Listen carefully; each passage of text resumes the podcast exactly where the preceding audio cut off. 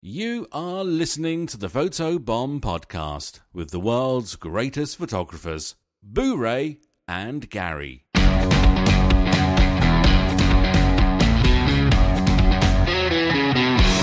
Welcome to the Photo Bomb Podcast. My name is Boo Ray Perry, and joining me as always is Gary Hughes. Tres mujeres. Tres mujeres. Don't know what that means. It means three women. That's what I'm raising. I'm raising three women now. Yes, yes. This is a big weekend because it was announced, and we know the sex of the new baby. It's an it's another woman to raise. Yes. And you know what? I'm I'm pretty good. I've got my girl dad shirt on today, and uh, I'm feeling I'm feeling pretty good about it because here's the greatest part. Not only do I get the sacred charge of empowering a young woman. Uh, but I also have to uh, don't have to buy uh, any more clothes. No. I never have to buy anything for this child. I only have to buy stuff for her oldest sister, and then everything else keeps going gravy like that. So I imagine you have quite a bit because um, Boxes. Because Josie's still pretty baby uh, size, so I, I doubt that you, there's been a big house cleaning, right? No. You, there's still you still have all the baby stuff for a girl. we have all the clothes, unless they've been damaged. We have all the clothes they've Right. ever had. Julie just goes through periodically and boxes up the ones that don't fit anymore, and she keeps them in case we have another kid, right? And so, Yeah. as it turned out, the second child also a girl, and uh, I don't think she has any clothes that are her own, and uh, neither will the third one. In fact, they'll be the same clothes that Josie has, just a little dingier, uh, and that's great. Well, let me just say this. Here's the thing that you need to be vigilant of. hmm And that is when the new baby comes along and wears those clothes. And then when she outgrows the first set of clothes, you make sure those clothes are burned. Yeah. If you if you catch Julie boxing those clothes up, you'd be like, "No, ma'am. Yeah. No, ma'am. Those clothes are being burned because they are not being used again." Well, let's say one, uh, they would probably be donated, but if I was to burn them, it would be in the Like in a ceremonial, you will you will prance around the fire. There will be drums. The ceremonial burning of the baby clothes. Well, what I was really thinking is putting them in the dumpster behind the urologist's office and lighting that dumpster on fire There the day go. I get my vasectomy. That's There you go. that's There what's go. gonna happen. I'll come. You know, we'll come. I'll bring some. I'll bring the beatbox and everything. We'll be out there, and we'll be like, we'll be like in the in the Black Panther. Mambaya, boom. Yeah. like the like the heathen kings of old, Boo-Ray, like the heathen kings of old, we shall we shall dance around a fire. Uh, so yeah, that's uh, Celebrate a lack of fertility. Yeah, although you know my thing was good. Yours, like the where the wild things are, ceremonial wild rumpus kind of thing, Yes, as much yes. sounds like much more fun.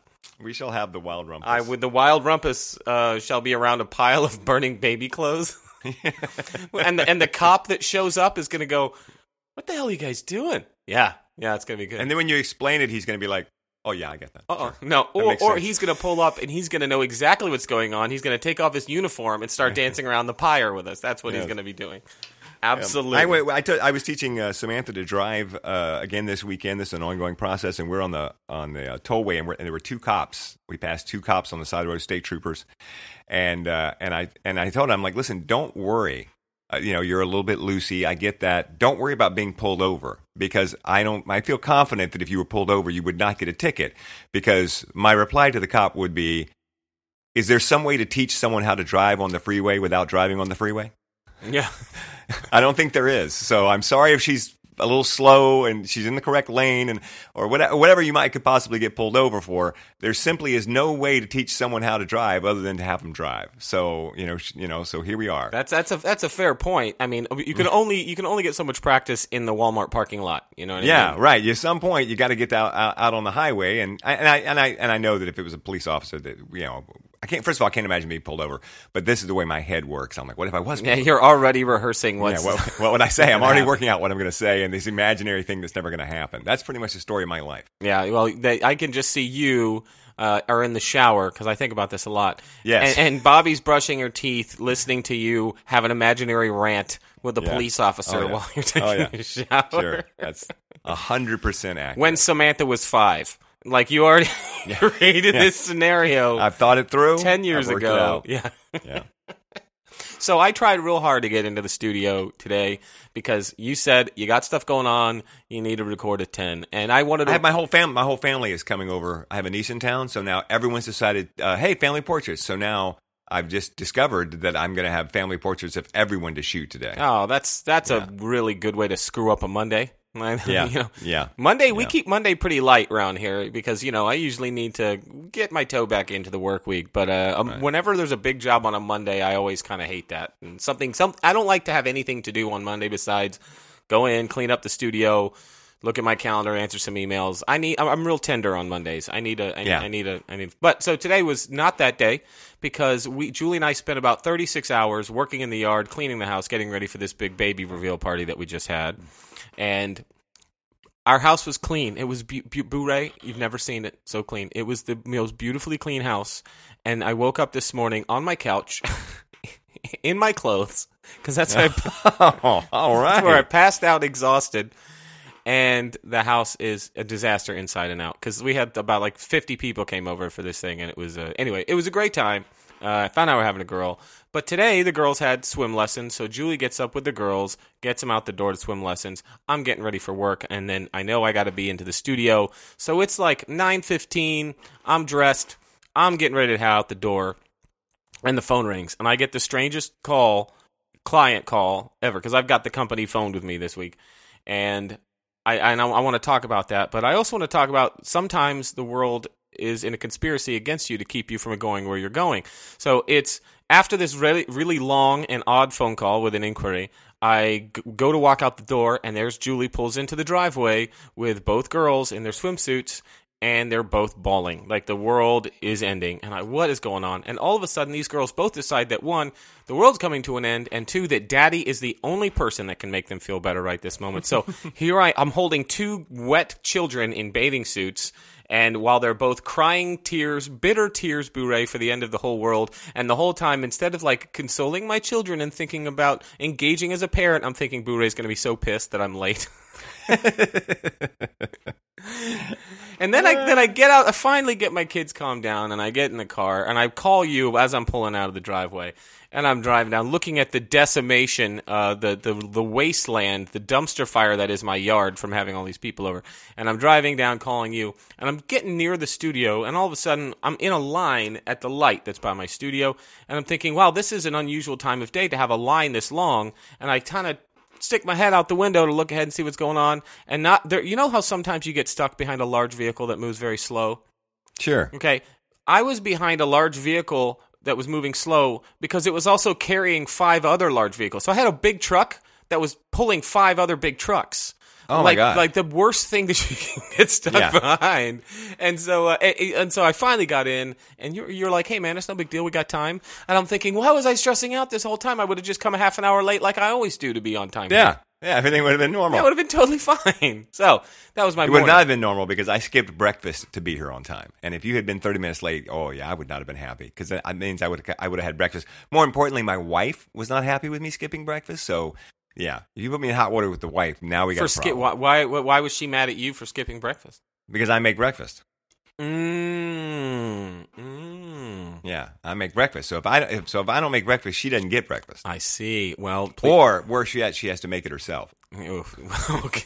okay, you pour the Cheerios into a bowl and you pour the milk on the Cheerios. The end. That's actually what I had for breakfast this morning, and not the honey nut kind, mind you. The old man kind, the kind that you give children and grandparents because they have a bad heart. So, and Okay. and you know what? Here's the thing. After all these years of avoiding those Cheerios, it was actually kind of a delightful, quick, and uh, nutritious breakfast, and I wasn't. Mad I would like it. for you. I would like for you now to repeat for the people what I feel may be the funniest text that you have ever sent me. You sent me a text last week that I I laughed out loud, literally laughed out loud for five minutes at how genius and beautiful this text was. Well, now we've telegraphed it, so it won't be that funny. But uh, Yeah, but it, but it was so it just out of the blue. You sent me, I, and I know it verbatim. That's how good it was. Oh, it's not that hard to remember. Yeah. So I, I again, I, I go back to my doctor. I got a new GP, so I go to my doctor, and uh, No, I don't. I don't think you need to set it up. That's what made it so great was that it was a non sequitur. You didn't set it up at all. You just sent me the text out of the blue Yeah, so I got so I got my blood work back, and apparently I have the same cholesterol levels as the Hawaiian guy who sang "Somewhere Over the Rainbow." Thank you. Good night. Thank you very much. That's a beautiful. It makes me laugh still. the same cholesterol. I mean, that's a perfect one-liner. Like if you were a stand-up comedian, that would be that would be like you would open. That would be my with that. opening line. Right? You would open up. You would just walk up on stage. Hey, good to see you. Good evening. So I got my blood results back, and apparently I have the same cholesterol level as the guy who sang the Hawaiian guy who sang "Over the Rainbow." Boom! We're off to the races, baby. You get the first big laugh of the evening, and you're good. That's what you open on the Tonight Show with. That's your opening joke. and, uh, and then then I would ra- put my hands up in the air and Costanza my way out the door because you leave on a high note. That's that's all I would do. That is a great. That is a perfect joke. Perfect, perfectly formed. I'm so. I just love that joke. I so wish I had thought of it. And, and I appreciate that. Uh, so I want to tell you about this phone call that I got today. All right. So I'm answering the company phone, and I'm on my way out the door, and it was literally it was nine fifteen. I talked to the guy for nearly half an hour. It was nine fifteen, and I'm ready to walk out the door. I got my coffee. I'm ready. I go. I'm going to be early, and Boo and I are going to get this thing done early today. He's going to be so proud of me. Uh, for the second time this week. The first time was for that killer one liner. The second time was me showing up early for the podcast. And so I get a weird phone call and it's a odd it's like a vaguely foreign accent. It sounds like somebody from America who spent 3 weeks in Germany and now they're talk weird. You ever Okay. you know like like somebody who starts who starts uh, talking with an English accent kind of on certain words uh, and it doesn't sound right. So it's already I'm like okay this guy sounds pretty pretentious. So long story short is he calls up and he just starts big talking himself about how great of the he's a fashion designer and do he and he he opens up by saying, "Is this uh the photography studio?" And I'm like, "Yeah, nah, hi, I just said that. I said thank you for calling Hughes Fioretti Photography. This is Gary. How can I help you?" And the first thing he goes, "Is this the pho-" yes? It's the photography studio. You call the photography studio. I just said it was photography studio." And then he goes, "Tell me, do you have any experience working with international models?" And I'm like.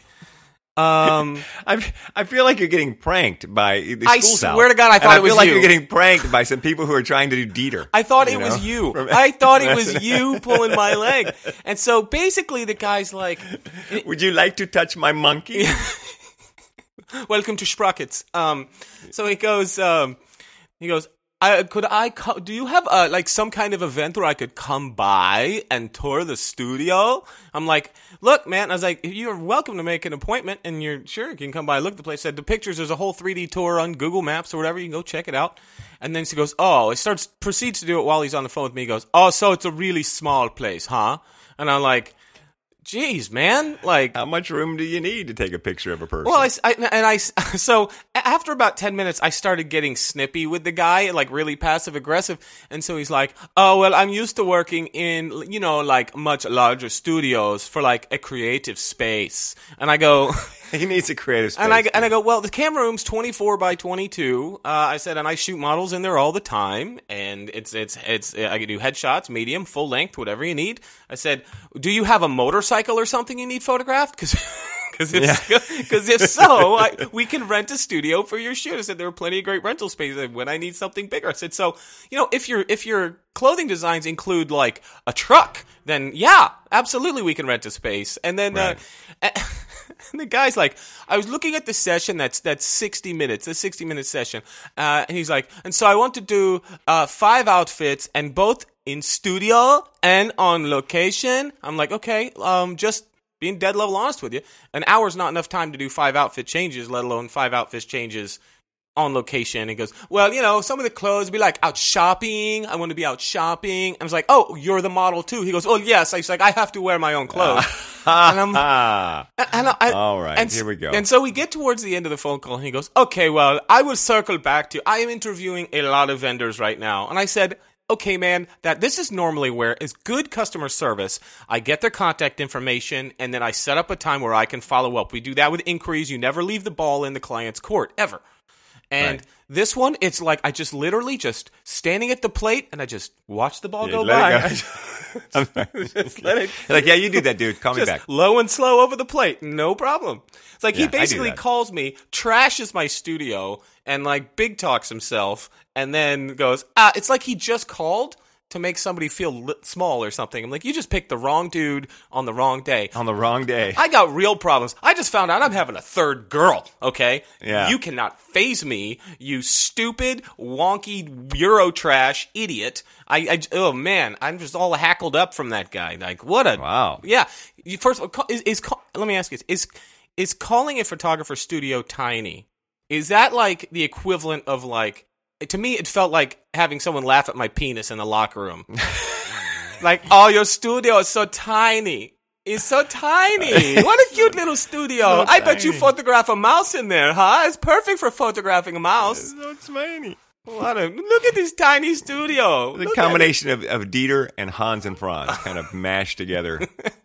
Except it, I'm doing too much of an accent. He was literally an American that had like weird inflections. Like you ever like somebody who spent a summer abroad in Austria and now they're like European. You know what I mean? Right. Like that that kind of level douche. and I told Julie about it uh, when when she when she came in with the girls, and she and, and she goes and I said. Uh, I'll probably not follow up with that guy. I said, in fact, if he calls back, I'll probably refer him to someone I don't like. Right. like enjoy Right. Refer that guy him. out. He's bi- he's big talking and at the same time trying to. I'm like, it sounds like you need a good half a day or a whole day. Like if you want to shoot your clothing line, you probably want more than a 60 minute session. I would book like a half a day or a whole day so we can do location and studio. He goes, no, no, this this 60 minute session's okay. So I'm like, you call me up, big talk me, make fun of my studio, and you're poor. Great, good for you. Like, how do you big time and then all you want is the tiniest session, then you're trying to cram everything into it. Like, I got your number, Hans. Don't you Yeah, I don't get though. I don't, yeah, I don't. I don't get that. Yeah, I just want. I just want the, the smallest thing you've got, and I want the biggest studio possible. Yeah. Yeah, I want No, it doesn't work that way. I want to pay you the least amount of money. And then so I thought, let me see let me see what this guy's really about. And he goes and I was like, well, let- let's talk about the intended use. He goes, so this is the price for that session? I go, well, yeah. I said, but if you're shooting a clothing line, I said, if it's for an ad campaign or something that's, you know, international that you would need, I said, it's actually a different rate. We do commercial licensing based on the region, and then we use a an image calculator to, for, for the usage. And he goes, oh, no, I don't need that. I go, okay, so you are a douche. So you're a big talking Yeah. douche. You have no Yeah. idea what you're doing. You probably just macrameed some stuff onto a jean jacket. And now you think you're a designer and you're going to call and hassle me on a Monday morning? I think not. I said good day, sir. Good day, sir.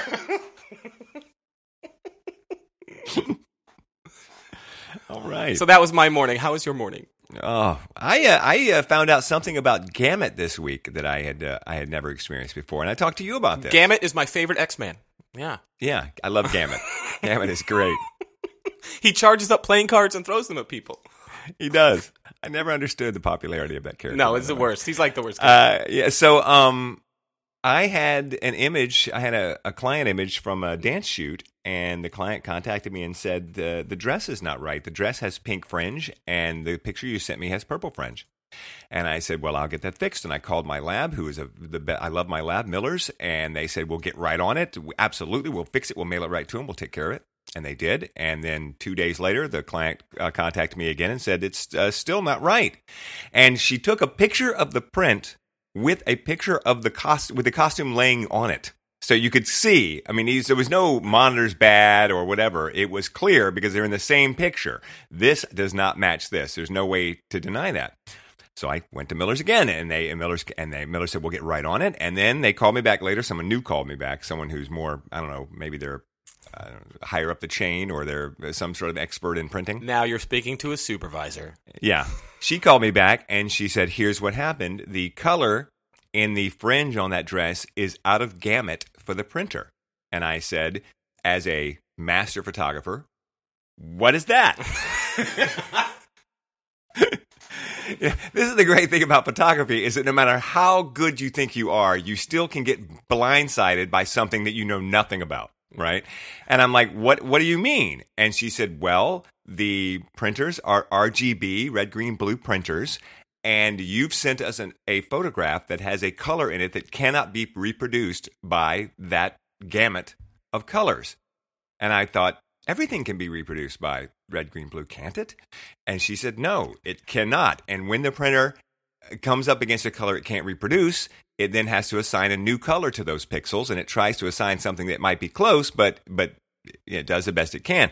And so she said, what happens is it happens most frequently thing with things that are extremely like bright neon. And if you look at these this this dress, the the pink fringe is it's practically glowing like a UFO off this dress as a result of the lighting uh, and etc. And and I'm guessing, and again, this is no expertise whatsoever, but I'm guessing that that's really where the problem is, is that what you're looking at when you see this color is you're looking at the color, but you're also looking at the light that is changing that color, and that is something the printer can't reproduce. Hmm. I don't. That's as close as I can come to it. But the fact is, they printed it twice and they couldn't make it.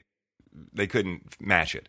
So I said, print it a third time, get as close as you can, and send it to me. And in the meantime, I send it to another printer just to see. And I feel confident that it's going to come back from the other printer the same way, but just for my own, I need to be able to say to my client, I, you know, I actually sent this to another printer just in case my printer was not doing a good job, which I do not for a moment think is possible. So, you know, but just so that I have that fallback to say, just so you know, they weren't pulling my leg about about the color of this. Here's another printer, and it did the same thing, and then you've, you know, you've covered your bases. But I've never had this happen before. They're not. Uh, they're not sitting in a room giggling, pranking you. Well, yeah, they're not pranking me, nor are they not good at their job. I, I absolutely believe it, but you want backup for your client because your client doesn't know anything about your printer or your lab or anything else, and they just think these people don't know what they're doing. So I need proof. And now, so I send it to another lab. But if it comes back from the other lab and it looks right, well, then the question becomes: How is it they could get it? You know, is it the particular printer? And you know and i'm sure someone listening knows a lot about printers can chime in on the old facebook page there and explain. I mean is it possible? I mean it has to be possible that some printers can work out in a gamut range that other printers can't. Sure. Right. One of the things she said she said we can move it to cmyk and then force it back to rgb and that might get us closer to the color.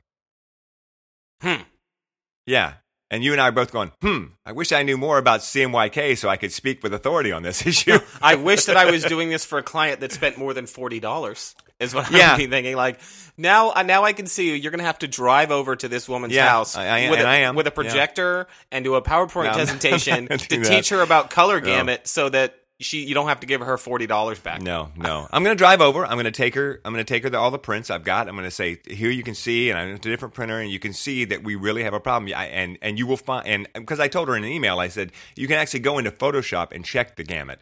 And in Photoshop, just like when you've got your whites are blown out, everything goes blue. If you've got that little clicker on, on Photoshop or, or Lightroom shown to, to show you where the blowouts are or show you where the blacks are, are bunched up, uh, they have one for gamut too. And and everything that's that's out of gamut will be black. And sure enough, the entire fringe of this costume is black when you hit that button. That's now that is a good pro tip.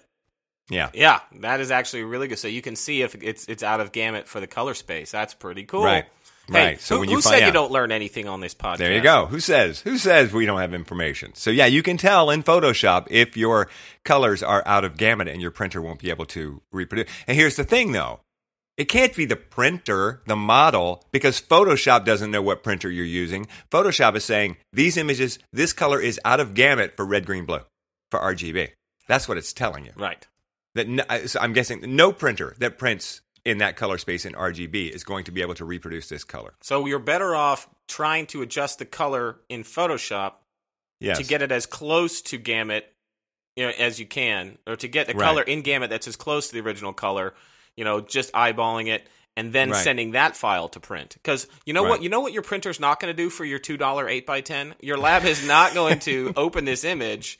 You know what I mean? They're not going to do it. Right. Like, and nor, nor should no. they be expected to.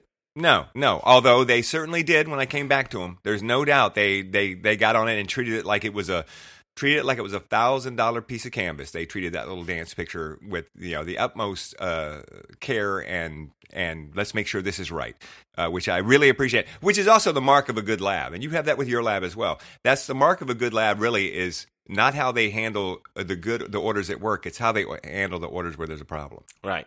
Which, yeah. which my lab I, I don't have those. I don't have orders that are problems. I'm sure that that's because you don't send them stuff that's out of gamut.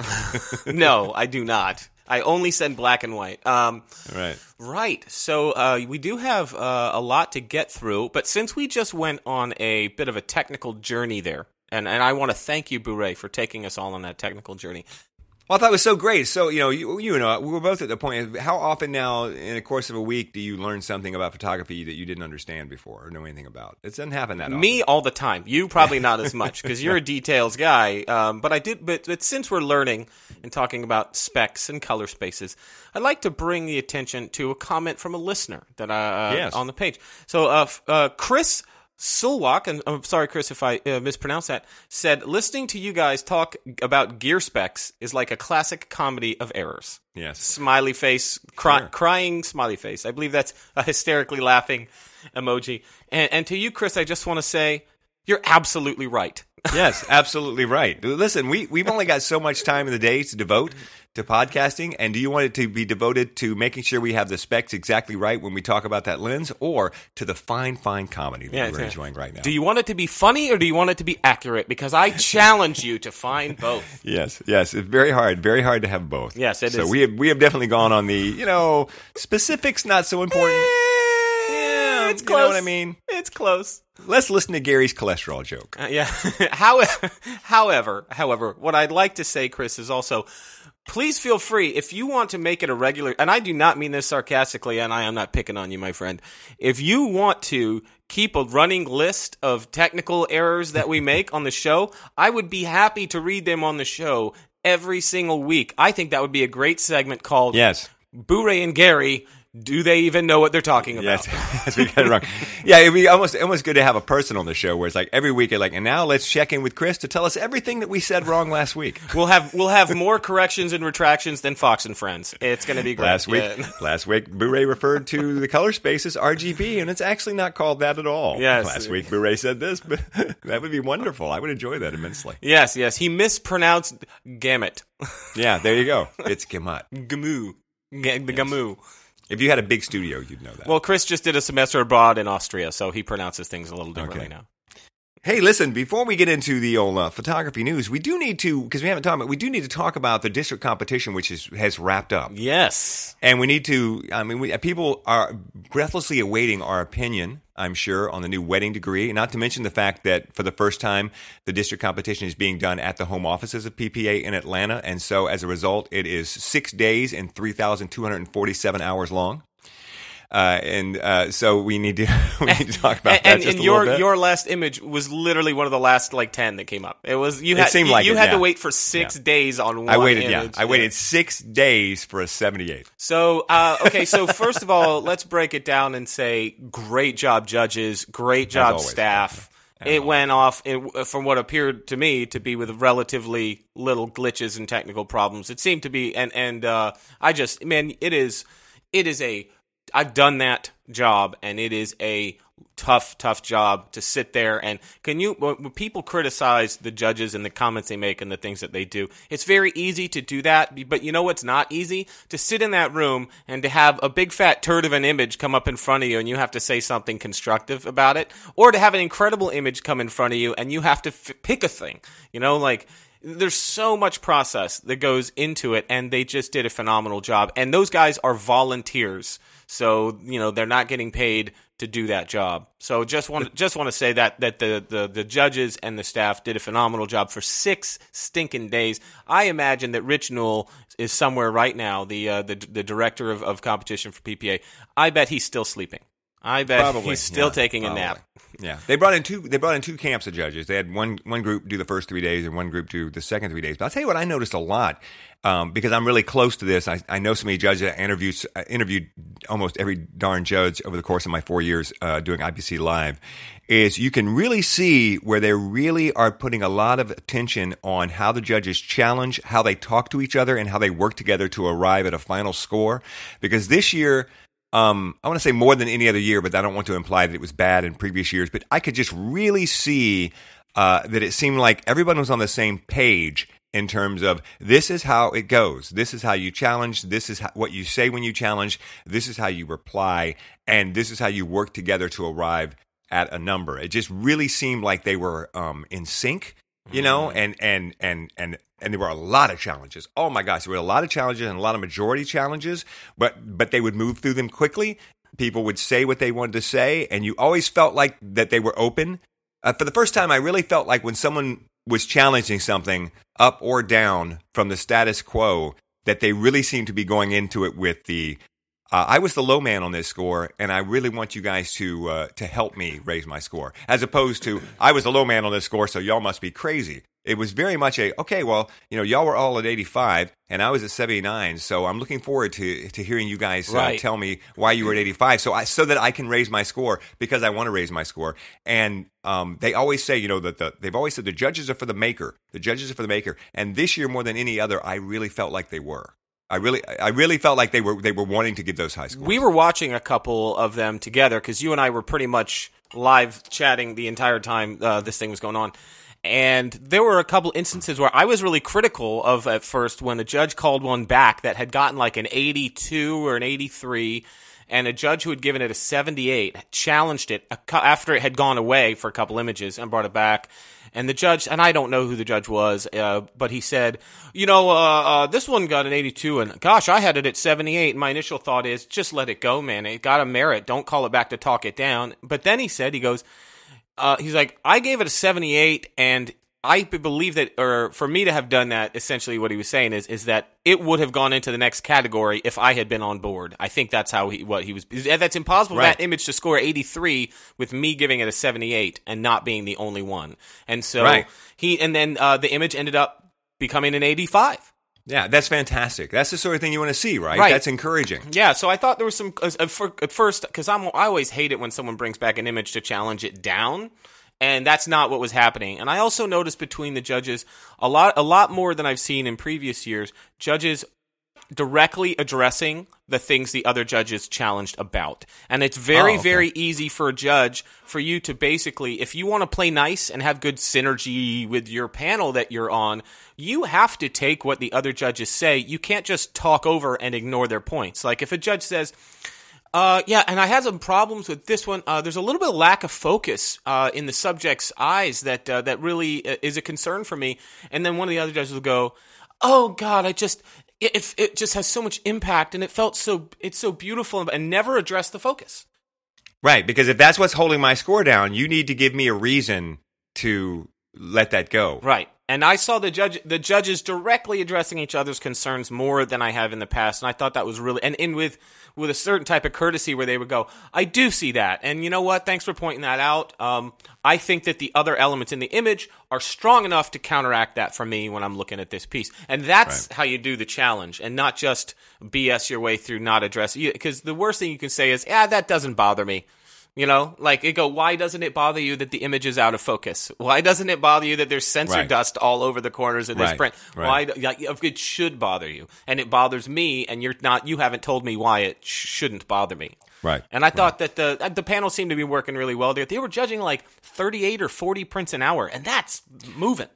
It, the, the, people, I think, if you've never done it, it's uh, you don't understand how overwhelming it is to have to really pay attention and put that much thought and everything into this image, and then it's going to be going on for seven hours at forty an hour. It's exhausting. That's 280, 280 times you're going to see an image and then have to really intently study it and and render a score because because now you're on image 150 and you want to be like you know I just don't want to have to try so hard but to the person whose image you're looking at it's everything Yeah, if you're phoning it in, by the way, your JC will absolutely pull you from a panel. Like you, you have to be giving your full attention. And so, what was really different this year? This is the first year with the wedding degree and the separate wedding competition. Um, and since it is your, since it's your your baby, you're the wedding photographer. Yes. I'd love to know your thoughts. well uh well That was it. um, you know, it's funny. It's a double. It's double sided. It's absolutely double sided. Um, I think that uh, I think the judges did a good job. They always do a, ju- a good job. You know, I'm, they, they work so hard, so that's that's not a problem. Um, keeping track of the merits, etc. Uh, I think that the merit. I know that the uh, amount of images meriting is going to be a lower percentage, a much lower percentage than we normally see in competition. Um, I also know that there were a lot of images that were entered into the wedding category that the minute it popped on the screen, I went, nope, nope, no, nope, nope, nope. There were there were there were a lot of subpar images uh, that went in that I was like, oh no, no, no. This person clearly has not looked at wedding images in, in competition because this image would never in a million years should never should not be entered. Um, so there was a, there was a lot of bad stuff. Um, there was a lot of good stuff. Um I felt like um, I was keeping track. And I was watching and, and keeping track of like you know I think that was, should have merited that should have merited. Uh, I think that I was probably would have merited about ten percent more than the panel did. Um, and my bigger question really is a is a big question because I'm not I'm not saying they did a bad job at all. Um, my bigger question is if you step back from it is can you make this successful and can you make it grow if you're only meriting 30% or, or 35%. You're trying to do this thing and make it happen and make it work. I, I think you're going to have a hard time if that many people are failing, for lack of a better word. Uh, you're going to have a hard time keeping their interest. But that doesn't mean that you should just turn around and you know, you know, take the stops off and just merit everything. You can't do that either. Right. You know, it's not an easy. It is, it is and that's and, and I'm certainly not saying that. Um, but I mean, you know, it, can it just be that wedding photography is just intrinsically uh, harder to be good at. I, I don't know. I, I mean, I got I got to believe no. The problem is that we we judge it a little harder than we should. So let's step back and look at some of the. And, the, and by the way, we, I have no specific knowledge of numbers at this point, and I, I think you sort of loosely kept track of stuff. Compared to previous yes. years, I know that we had about double the amount of wedding entries as we had. Yeah, yeah, we we had a lot of participation, and that was great. I do know that at one point I watched uh, 12 images go by without a merit, and then I watched um, 24 images go by with only two merits. Right. Yeah. And so when you're seeing that, you're going, "Ooh, the folks watching at home right now are really reaching for the vodka." Yeah. so, although as far as merit percentage, I know that you were keeping track. Um, what what was what do you what do you reckon was the, the percentage of merits? You said about thirty. Probably about thirty, and then the, usually the percentage is about fifty percent in in uh, photographic open. It's just it's usually just shy of fifty, right? It's usually about forty five percent. So uh, photographic open, you got about forty five percent. Albums merit. were a little bit better. Albums would have merited a little bit better, I think. And, and uh, so, in previous years, do you know what the percentage of images scoring eighty or higher are getting that minute category? Lower than that in that category. Lower than that. This is what's so. This is what's so funny is that is that this is how far in the dumps we were with the merits. Is that they did a better job meriting images this time. They were the percentage was higher than in past years. Right. It was, and yet, and yet, still probably not high enough. What was it? What was it? What was the number previously, like last year, the year before? Uh, gosh, I don't know. I want to say it was twelve or fifteen percent lower, at least. Wow. So, so it may it may have been like twenty percent. It may have been twenty percent, eighteen percent, something like that. So he, here's my feeling to sort of wrap up what I was thinking about the wedding part of districts was that I think that one mission was to increase engagement to get more people to participate in it and i think that, that since they doubled their numbers oh yeah, absolutely. Mission mission accomplished. Two is to look at wedding images in a way that gives them a, a better shot and a more fair shake. And so the the percentage of images scoring 80 or higher into that merit range ha- increased by 15 to 20 percent. Right. And so that's also mission accomplished. And there are definitely, I felt like there were definitely some ones that they missed. Um, and I always feel that way about weddings. Right. However, I think that these types of things don't get fixed overnight. And I think that they are, this has been a very positive move overall in the right direction. I think there is right. still work to do. Well, just as I was saying, uh, how the judges this year seem to be working together in a certain way, et cetera, et cetera, that wasn't because they got to talk this year. It's because they've been talked to for the last four years. Right. Yeah. It takes a while. and, and, now we're and now we're seeing that it's sinking in, and, and over time they're they're they're adjusting the way that they judge, and now we're really starting to see it. And I think what you're getting at is that's the same thing with the wedding category. It's not going to happen the first time out of the yeah, I the, the I would I would have not expected the numbers to have been this dramatically different the first year. I think it did better than I was expecting it to. Really? I did. I as far as I was expecting this to be a move in the right direction, but to double the numbers and and increase the merit percentage by 20%, I think that's huge. Right. That is a huge move. I don't know what else we could have possibly expected the first year, and hopefully uh, IPC will show those same numbers, and years moving forward, will increase even more. So that's I think I think it's ultimately positive. Uh, still some room to grow, like all things. I just don't know what the barometer. I don't know what the barometer is for it. Like I don't know. You know, like um, it'd be great if we had a photographer in the group that you could say, okay, here's how you judge whether or not you're meriting enough. If that guy can't merit his whole case, you have a problem. If that guy can't merit half his case, you have a problem. If that guy can't get at least one, you have a problem. You know, like like like different levels, like a like a measuring stick that you can go by. That that you go uh, that you could just when it's all said and done, you just go look at those three guys and say, how did those three guys? This guy who's not that good but should be able to merit at least one. That guy who's middle of the road and should be able to merit at least two. And that guy who should, we all know, merit his whole case every time. If that's what you've got on those three guys, then then you're good. Or, you know what I mean? Or or girls. Or girls. Yeah, right. I don't mean to Thank you. any way be a sexist comment there. Like I feel like I'm the two guy. That's me. I'm that a guy like me. I feel I should be able to merit two. Uh, uh, you know, that should be a given. If I don't merit two, I think you might have a problem. I, with my, ex- I'm not trying to toot my own horn. If I was, I'd be saying I should merit my whole case. Uh, but I, but I think that a guy like me at my level should probably be able to merit two. You know, Right. I merited, I merited one. All right. So again, Yeah, uh, improvement, uh, but not all the way there.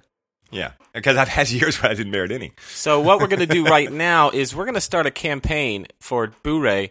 Uh, we're gonna, everybody chuck in two bucks, all, all listeners, and we're going to send Boo-Ray to judging school in, in August. well, it's a little late in the show to start that discussion. Yeah, yeah. So but, uh, uh, uh, just uh, go ahead and uh, send us a, a, a PayPal uh, for. So we can send Boo-Ray to judges because what we need is judges like you, Boo-Ray. Yeah, that's what we need. That- that- You want me in the judges' room? I'm out of order. You're out of order. this whole competition is out of order. I said good day. I said good day.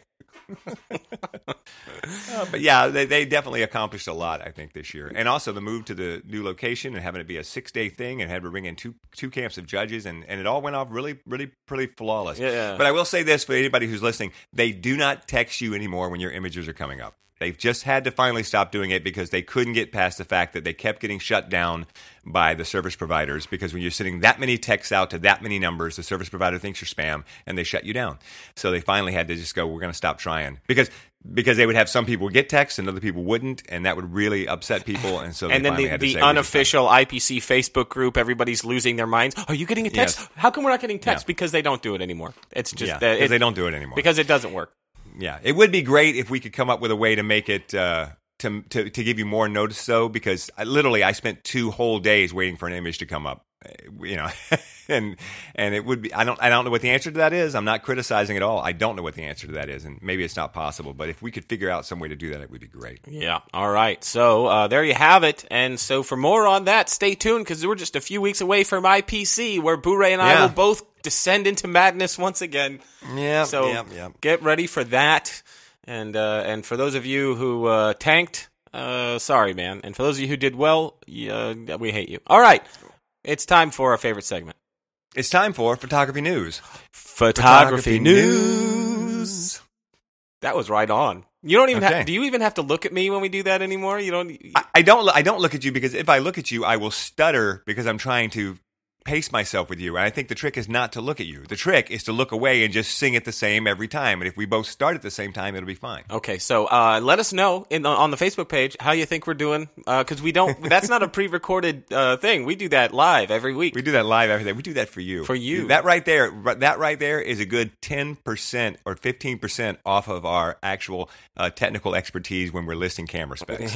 is because we're spending time on that right there rather than actually reading what the lens spec is before we talk about Yeah, it. and rehearsals are on uh, Wednesdays. So Wednesdays go, when we rehearse that. Oh, so uh, in photography news this week, I'm sure that now everybody has seen that meme going around, uh, the photography video meme of the the poor bastard who set his camera on the railing and then popped open his background and it knocked the camera, sending it down some stairs and smashing into a million pieces. Uh. Boo-Ray, describe your feelings when you saw that. Well, I saw it coming. You know, my first feeling was, what are you doing setting your camera there? You know, your camera goes on your hip, in your bag, or on your tripod. There's only three places your camera ever goes. Right. you know, or on a table. Uh, but my feeling, because this is how I think, my feeling it was not what you think. My feeling was, who filmed this? Looks like a security camera. Okay, then my question becomes: so you contact the building and you ask them for the security cam footage? Uh, okay, I Or or the security guard thought it was hysterical and made a video out of it. okay. That I could maybe see happening. But whenever I see stuff like this, my first question is always who filmed it because that's a rock steady camera. So that's a mounted camera that's filming him. And and the angle is not very wide for a security camera. So uh, was it cropped? So now so it was filmed on a wide security camera, then somebody pulled it off, then they cropped it in tight, then they created the meme and they put it online. That seems like a lot for a security guard to do because that's a place that's going to have a bunch of cameras always shooting, always recording. Who's paying attention? to All, all he all he did, Boo-Ray, was hit the enhance button. Enhance. Enhance, Enhance. That's all you get. But I'm just saying, I always question that stuff. I go to because a lot of times it's fake. A lot of times it's just people trying to, you know, create a sensation. Yeah. So, uh, uh, by the way, yes, we've seen it, and thanks for uh, all of you who posted it immediately Yes. onto the photobomb Yeah, page. everybody has seen it now. We got it. You know what else we've seen? We've all seen the video of the wedding couple with the guy running around, jumping high, low, and scooting Oh, left, yeah. right, trying to. Take, we've all seen that. So, can we please stop posting that? And, this, and not to my photographer friends, to everyone else in my life, stop tagging me in every picture involving anything to do with a camera that you see on the internet forever. Yes. Just, I've seen it. Like, I, if you want me to see it, just message it to me. But don't put me on Facebook and tag me because now I got to go untag myself. yeah, because uh, then I don't want to get notifications on comments on that thing uh, for the rest of my life. Not to mention, people go to your Facebook page to look at pictures of you. They're going to see that because you've been tagged. Yeah. So uh, yeah, thanks everyone I know for that one. Um, and uh, okay, so big news this week. In uh, of course, every time Apple comes out with a new product, the entire world loses its mind, descends into madness. Dogs and cats living together, mass hysteria. Mass hysteria. and uh, we had Apple uh, made a bunch of software announcements and then unveiled their new Mac Pro desktop computer. And Chris, if you're listening, I'm about to say some wrong specs probably. So just get Here your, we go. get your pen and pencil ready or whatever.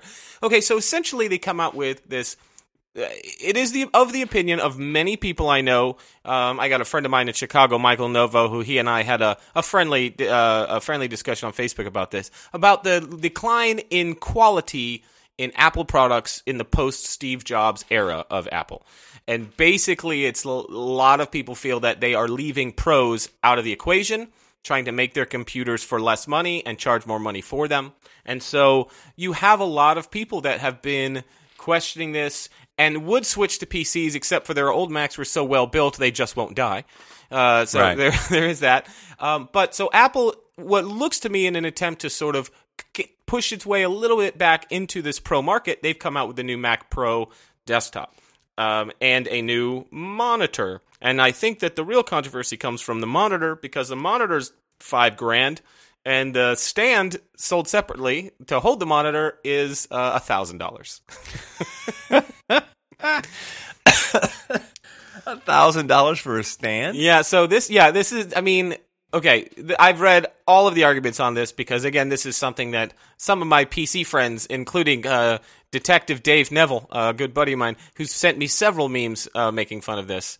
Uh, the thing is that the monitor is very expensive. However, specced out as it is, it is a very competitively priced with other monitors of similar quality that are not made by Apple. That is actually a pretty good deal. However, somebody at Apple's marketing department is a real big fat idiot because you could have just put the stand with the monitor, charged another thousand dollars for the monitor, and it would still be a good price for a monitor of that quality with those specs.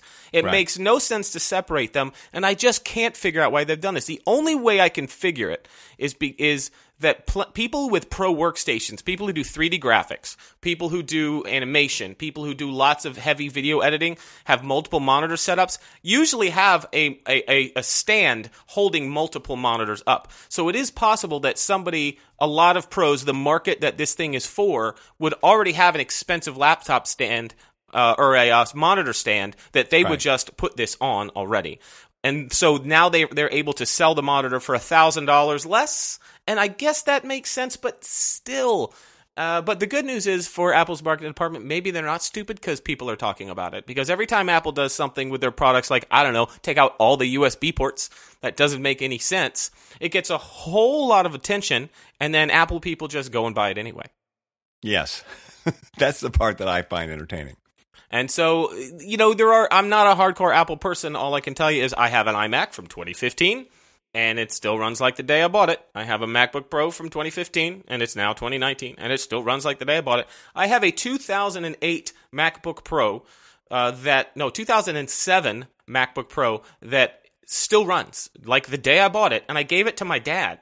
And you, it's so old this the software doesn't even support anymore. You can't update to the latest thing because it's just that old. Nobody has a laptop that old. Like you just, you know. So they do have this build quality. I don't have any experience with products from the post Steve Jobs era, and so I'm told that when I do, that I will hate it. But at this point, it's not like I'm going to switch to PC. Uh, but it is a fun. No, I'm a, and I'm a PC user. I'll never switch to Mac. Right, like it's. I switched totally over to Mac in 2015, and the convenience of the integrated everything like i get a new device or a new computer i basically put in my apple id when i turn the computer on and everything automatically syncs and it just works i get my te- Right. text messages and every i get everything all on all my devices and you, it's nothing and my calendar is synced across all so yeah it is convenient i don't have i haven't had problems with viruses or breakdowns or slowdowns i haven't i don't have to defrag and reformat my hard drive every six months like i used to so there are benefits but man they are expensive Yeah, I would be a Mac user if I wasn't a gamer. Mhm. Because if you're a PC gamer, you have to be on a PC because Macs just aren't built for games. you can but, you can play some games but truthfully but you it- can't no. play everything. Yeah, everything everything is designed for PC because it's faster, more powerful. It's designed for that. And if it wasn't for that, oh, I would have made the switch. Sure. Yeah, and and and yeah. So I, but I love what I really love is how anytime a product comes out for Apple comes out with a product, it just causes the rage. Uh, and the and the snideness, and it just re-sparks the debate. It's like the Hatfields and McCoys out there. It's like, uh, man, yeah, like uh, they're it's it's it's it's angry. So let's look at some of these comments from our wonderful listeners. Uh, Don Chambly writes, I was Windows for many years in architectural design and was always plagued with problems. And when I moved to advertising, I came into the Apple Light and have been a robust Mac user ever since. I don't truly think about what it costs versus other computers. For me, that seems like a waste of time. I know I am using a format that fits me, and if it costs more, so be it. I realize there is no going back to Windows. So the question then becomes, what can I afford to continue the work that I want to do. And if I really want to increase my productivity, which of our kids is the most valuable? yeah. My problem, I don't have much experience with Mac computers. My problem is with the phones, in that, uh, you know, my wife and both my daughters have iPhones, and I can't tell you. I don't know that. I don't know that we've ever had one um, get to the point where it was out of its lease and you could buy it when it would be worth it to buy it because it's not working quite right anymore You're talking that you know what I mean? Like like my like my phone um uh, my phone is a Samsung phone and after 18 months or whatever of whatever the lease or whatever I could just pay it off and I did. I just paid it off. And now I own it and I have no intention of replacing it. The new model's coming out. It, it works great. It's fine. That never happens with my wife and my two kids' phones. After a couple of years, it's suddenly they're they're so slow now, and they're not doing this right, and they're not doing that right, and I've got to upgrade. You know, people like to say that that's what Apple does is they they build in that obsolescence into their they put out they they push out the new upgrades to every phone, and the older phones can't handle the new upgrade, and now the old phone is running super slow. And guess what? I've got to buy a new phone. Uh, so that so the phones, I I will make an argument that uh, Samsung makes a better phone, but with PC, no. I mean they're just different. Uh, Apple makes a fine PC. I've got right here in my hand an iPhone uh, 6s Plus or iPhone, yeah, and uh, Right. Fine, it's perfect, works great. Well, again, again, my that's just my personal experience. But my kids and, well, that- and my and my wife, especially, who uses her phone for work, uh, uh, she uh, about every eighteen months, it's to the point where she's got to have a new phone. That's the thing about uh, the internet is you're going to find uh, you can always find somebody with a particular good or bad experience with product Right. A, B, or C, and everybody just gets to talk about it. Um, also, following up. Um, Scott Albin, and the criticism on this Mac Pro is that uh, it looks like a cheese grater uh, because the front of it is all. Yeah, it, it looks like a cheese grater. It does. Uh, however, uh, th- they always look like that until they made the trash can looking ones a few years ago. The Mac Pro uh, desktops always had that cheese grater look to it. So, um, and Scott Albin writes, "quote People keep thinking our products are cheesy. We need to make it look greater." Bonnie, Bonnie, good stuff. Guy wasn't listening. Uh huh. Make it look like a cheese grater. Uh, so thanks, Scott, for that in. Uh, Michael says they thought so much about if they could, they failed to ask if they should. Um, and uh, Jesse Hansen says, kind of makes the pho- the Profoto A1 make more sense or less. I don't know. so I don't know either. Thanks for all that feedback, you guys. Uh, next up, uh, let's address a little bit of our story on um, the Petapixel Missy MWAC uh, certification story. And just as a, an update, uh, we published a response from PPA President Audrey Wancket. Uh, wrote this really super awesome response to it, and and It was it was unbelievably awesome. Yeah. It was so. It would have taken me two weeks to write that. Yeah, I uh, seriously, I could, I, I it, it is not within me. I do not possess the faculties to write something that is so incredibly well thought out and put. So, uh, you know, and I think one of the things that really struck me was um, ad- addressing how uh, basically PPA is is a money hungry organization. Um, and she writes, I saw a comment claiming PPA's goal is just to make money. Nothing could be more unfair or farther from the truth. PPA dues are the same today as they were in the year 2000. Yes, you heard that right. We have continued to add benefit after benefit without a dues increase in 20 years, which effectively means our dues have been reduced by 48.4% over that period of time, all while dramatically increasing our membership benefits. That was like That was huge. I didn't know that. That was like, yeah, boom, the big, yeah, the big mic drop. Yeah. In that time, they have increased increased benefits. They've given you. Uh, they, they brought in the insurance, uh, free insurance for your equipment. They uh, they purchased. Uh, what's the uh, what's the video thing that they purchased? uh, Photovision. Photo. They purchased Photovision, which added hours and hours and hours of Hundreds of hours, education stuff. Yeah. Uh, they, all this and all of it without any increase in the dues. You know, they just kept right on chugging along. This is this is another uh, bit talking about uh, they do stuff that uh, that again not a perfect organization by any means, but they do quite a lot to help, and not just photographers, all creatives. Is copyright legislation. It says no other organization does more to protect your rights on Capitol Hill. We aren't just the principal advocates of small claims legislation; we are the creators of the idea. Thought that was pretty cool. Yeah, Like, yeah, and we're the voice. Yep. We're it. Yep. We are to photography what the NRA is to guns. We're we're we're the ones who we're the ones who get the meeting.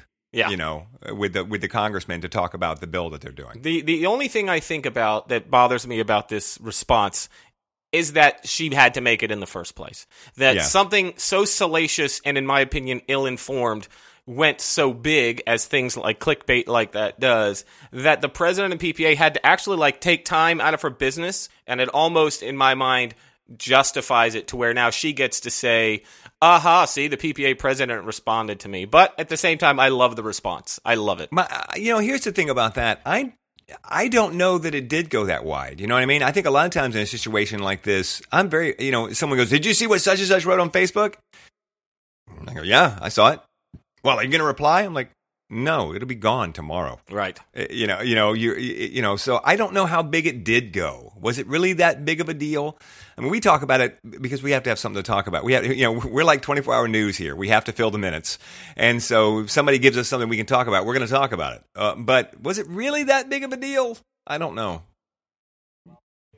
How many of the yeah, how many people slam? How many people who were talking about it? Here's the thing: every time I every time somebody said, "Yeah, you know, I quit PPA years ago," I'm done reading your comment now. yeah If you quit PPA years ago, then I don't care what you think about the new CPP. Yeah, You know, because you're not you're not a member, and you're not, and this has nothing to do with you. Yeah, you don't get to you don't get to have an opinion about something that you know nothing about, and you're not involved with in any way. Correct. A- a- and then act like your opinion is is just as just as valid as someone else's opinion. It's not. And this is the big problem. This is what social media has done to the world that's so terrible. Is that everyone thinks that their opinion is just as valid as everyone else's, and oh my god, it is not. It is not. Just but you can have an opinion. Doesn't mean it's informed uh, or Yeah. or good. You're welcome to it. This is probably an area where the people who judge and put on the image competition would say, yes, Boo-Ray, and that's exactly why you should shut up when you talk about image competition because you are not a judge and you do not do this and you have not been on the committee and you have not run. And I totally respect them. They absolutely are right to make that point about Uh, me. They're they're wrong, but it's fine. No, I'm kidding. But they're right to make that, that point about me. What I am is a contestant, and so there I, I can I can give that side of it. But but but that's valid. You know, that's that's valid. You can't argue with that. yeah, not But, not know, all opinions are equal. No, absolutely not. And so, uh, anyway, good update on that story. And you know what, uh, Madam President, you rock. And uh, I really appreciated good that job. response. Well done. Um, all right, so I guess we got one more quick story. Did you see in the news? We've talked about this before. Um, the wildlife photo contest winner who was disqualified. Yes. of their photo of the elephant. What did you think? Uh, did you read it, and does it matter? I did read it, and I think it does matter. Uh, what happened was he took a picture of a elephant in a wildlife preserve, I guess in Kenya, and this elephant is known. That There's so few of them now that all the elephants have pretty much been named. I think his name is Henry. Was it Henry? Uh, I'm looking at that now. I think it was Henry, and um, so it won this award, and then a bunch of people chimed in and said, "I'm sorry, but I know Henry. Everyone knows It's Henry. Tim. We've all photographed Henry. Tim. Tim. His name is Tim. Tim. There are those who call him There are those who call him Tim. Tim. Don't say what that's from. The people who get it get it. Yeah, that's right. All right. Uh, oh, great and mighty Tim. Oh, great and mighty Tim. Uh, so the uh, so and they said, and, and that's not what his ear looks like. And his ear isn't quite, in fact, a little ragged, you know, and he's, he's got some damage to it. And it was cleaned up in post and uh, made to look a little bit better and made the image a little bit better. What I did find interesting was um, they didn't say they did they didn't say you can't do any cloning or whatever to the image. If you read, they said something along the lines of, and this is an area where I should have this in front of me. They said something, and see if you've got it there, Gary. Uh, they said something about how that any post processing has to serve the image without detracting from the authenticity or something along those lines. Which, um, Entries should be a faithful representation of the original scene. Localized adjustments should be used appropriately. The objective Ah. is to remain faithful to the original experience and to never deceive the viewer or misrepresent the reality. That is ambiguous as hell. it- yes, it's very ambiguous, right? So local should should be what was it? Local adjustments should be Local adjustments should be used appropriately. What appropriately. does that mean? What does that mean? If I remove a tree that's in the background because it's affecting the scene, is that appropriate, or is that or is that now not faithful to the scene? What are we talking about? Judging by You know- this, uh, you know, again, I, if if they're going to have no no adjustments, you know, you can't change anything in the image. You can do global adjustments, dodging, burning, vignetting. Um, then just say no no local adjustments. Well, Say- dodging and burning isn't global. Dodging and burning is local too. You're getting in there and putting in certain certain parts of the image. right. So if if if you say no manipulation beyond lightening and darkening and Yeah. sharpenings, and then then say that. Because I mean, the argument could easily be made that he made in a local adjustment that was not necessarily inappropriate. Is making that that elephant's ear look a little bit better really changing the authenticity of of of the experience? You know, it's certainly changing the authentic- authenticity of this elephant. In the same way that if you gave me a smaller nose, I wouldn't look like me anymore. So I guess, so I guess that, that, that's your that's your hammer. Your Honor, if the court reporter would read back the rules, Yeah. That's your hammer right there that yes, you shouldn't have changed his ear any more than you would have changed the nose on somebody's face if you were entering it into a competition where okay. So I get I get that, but I do think that's an ambiguous I would I, I would have expected it to be you, you can't do anything. I would expect it with nature photography, wildlife I would expect it to be the solid rule because was this this wasn't the same competition where they disqualified the guy with the monkey picture last year, is it? I do not recall. Remember last year there was a guy that got disqualified with a monkey picture because he had cloned out a leaf that was laying on the back of the monkey. Right. It was like a it was like a twig. He cloned it out and they disqualified him for it. And I was I thought that he I, I wasn't bothered by that nearly as much as I was bothered by the fact that they discovered he had done it because the picture also existed by another photographer who was standing right next to him when he took it at the zoo. That bothered me a lot more than the fact that it, the fact that he had cloned a twig off this monkey's back did not bother me nearly as much as the fact that the wildlife photography winner had shot the picture at the zoo. Newsflash to all of you zootographers: uh, you are not a wildlife photographer. You are a you're photographing animals in captivity. Okay, I'm not saying there's not an art to that, but geez, Louise, stop trying to pass yourself off as a wildlife photographer. Like, go to, go to Kenya, photograph Tim. You're not you're not a wildlife photographer any more than a person who takes a bride in her gown and brings her into the studio for an afternoon to take a bridal portrait is a wedding photographer. Going to the Georgia Aquarium and photographing the sharks through the glass doesn't make you a diver. No, it does not. So uh, so yeah, but I powerful image, but uh, Yeah, but wow, wish I'd wow, I was it. you know something to see. But I, I also did guy by, by the guy. The guy said it happened in post by mistake or something. Uh, the only way I could see that is if you're doing some local adjustments and you know you got music going, you're not paying attention. You know, if he would, he maybe did an edit like he would normally do an edit for himself and didn't think about it in terms of the contest rules. I could see how it could be a mistake Because when he first edited that image, it wasn't like this is going to go in the contest. It was just I'm going to make this image great so I can sell it, and that's what he did. And then later, he, when he went back and looked at his portfolio, he was like, "Yeah, that's the one for the contest. I think I'll put that one in." And he didn't think, "Oh, wait a minute, I better go back and look at the raw and make sure I didn't do something." I, I, I see to." that as being highly possible. Now, I don't know if it's likely, but it's possible. Absolutely. Um, funny enough, that tear in Tim's ear was uh, from a bar fight in the '80s. Yeah, it was. Uh, You gotta you got to be careful. Yeah. You got to be careful. it was. It was. It was. You A, it was an after party for a Hall and Oates show. Uh, no, no kidding. Those Hall and Oates fans can be rough. Yeah, them and their earrings. All right, are we ready to wrap this up? you, ooh, ooh, you ripped my earring out, dude. Oh God, please edit. Please edit. Was that? Is that even Hall and Oates? You you are totally you are totally destroying what I built up in the beginning of the episode with your fantastic fantastic text by your attempt to try and just squeeze one more joke in. And oh my gosh, oh my gosh, that was bad. You know what? I have to balance my moments of genius with ham-fisted uh, bad comedy. Oh, Uh, there's gi- two giant canned hams. It's like uh, you could feed a family for years on the canned hams of that. I guarantee you, there's someone out there giggling at that. You make my dreams come true becomes you ripped my earring off. That's that's where you're going. Really? That's where you're going? All right. I'm gonna laugh about that for a good five, six minutes after. You can find us online at facebook.com slash photobomb podcast. You can find us at photobombpodcast.com. Gary's at hughesfioretti.com. Yep. And I'm at boorayperry.com. And our email is questions at photobombpodcast.com. We'll see you back here next week. Somewhere over the rainbow. See you later.